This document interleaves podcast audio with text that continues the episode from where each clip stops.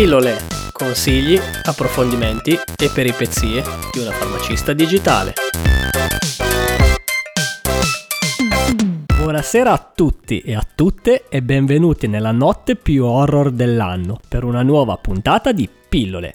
Continua la tradizione del 31 ottobre all'insegna dell'Horror Night. È da un po' che non ci sentiamo, ma non potevamo mancare in questa occasione raccontandovi qualcosa su un caso ancora irrisolto avvenuto ben 40 anni fa. Stasera parliamo del caso Tylenol. Non so se ne avete sentito parlare.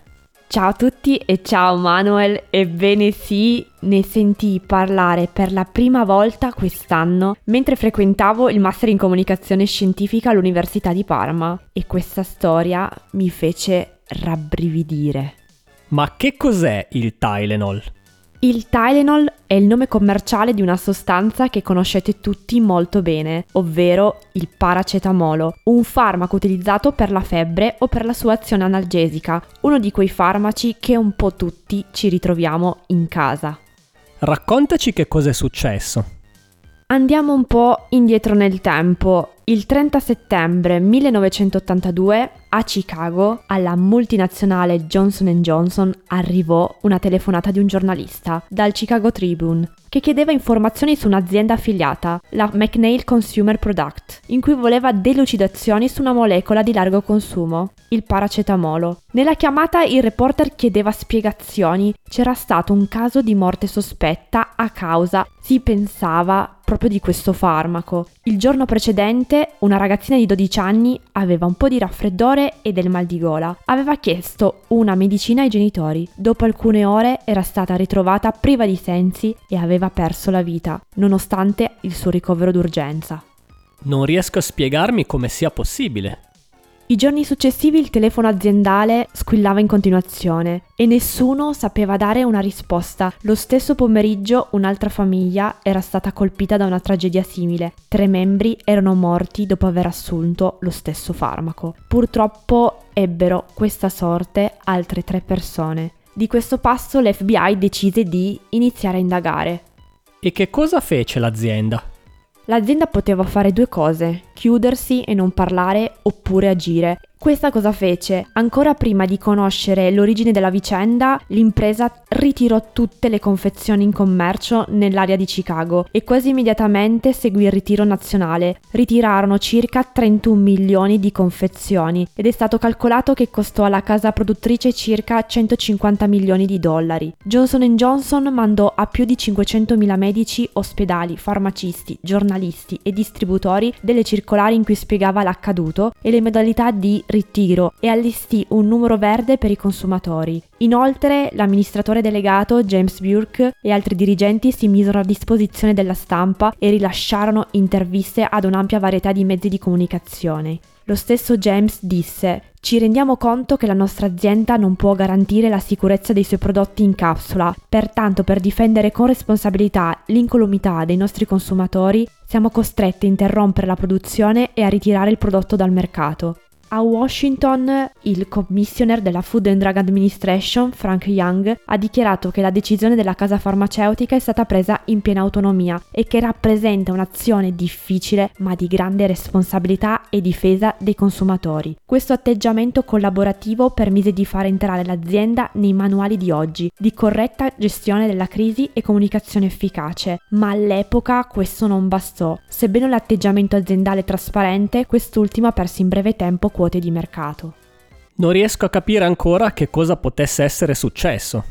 Le pillole di Tylenol erano state manomesse, venne introdotto del cianuro volutamente. Come riporta l'articolo di VG, 7 vittime avevano assunto delle capsule modificate di Tylenol Extra Strength, in cui qualcuno aveva aggiunto del cianuro di potassio, una sostanza mortale. Non so se vi ricordate, ne avevamo parlato lo scorso 31 ottobre, se vi siete persi la puntata andatevela a recuperare. Ebbene, dentro queste capsule venne trovato 75 mg di cianuro, per la precisione, una dose 10 volte la dose letale.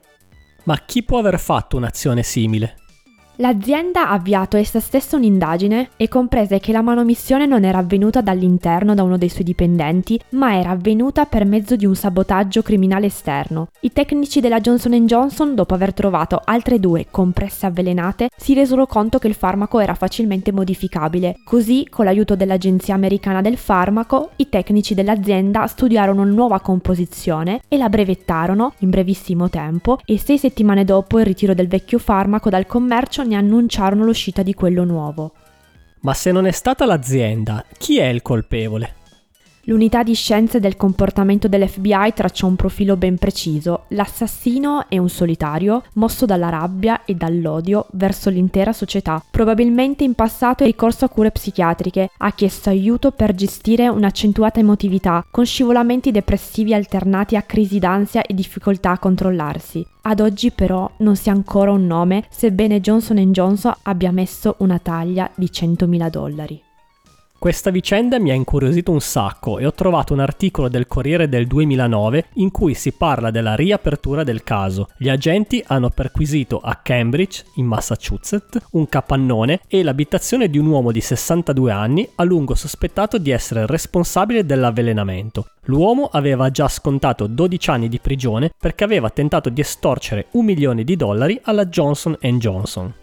L'uomo effettivamente ammise dell'estorsione, ma ha sempre negato il coinvolgimento nei delitti. La sua tesi sosteneva che poiché il cianuro, per essere efficace, deve essere mescolato con le pillole in un breve lasso di tempo, lui non poteva essere stato in quanto si trovava a New York e non a Chicago, un alibi che ha retto, anche se la polizia non ha escluso che l'uomo potesse essersi spostato tra le due città con un aereo di linea. In questo caso avrebbe avuto il tempo per entrare nei negozi, prendere le confezioni di Tylenol e riportarle dopo aver inserito il cianuro. C'era poi l'immagine ripresa da una telecamera di sorveglianza in uno di questi supermercati di Chicago che mostrava un uomo molto somigliante.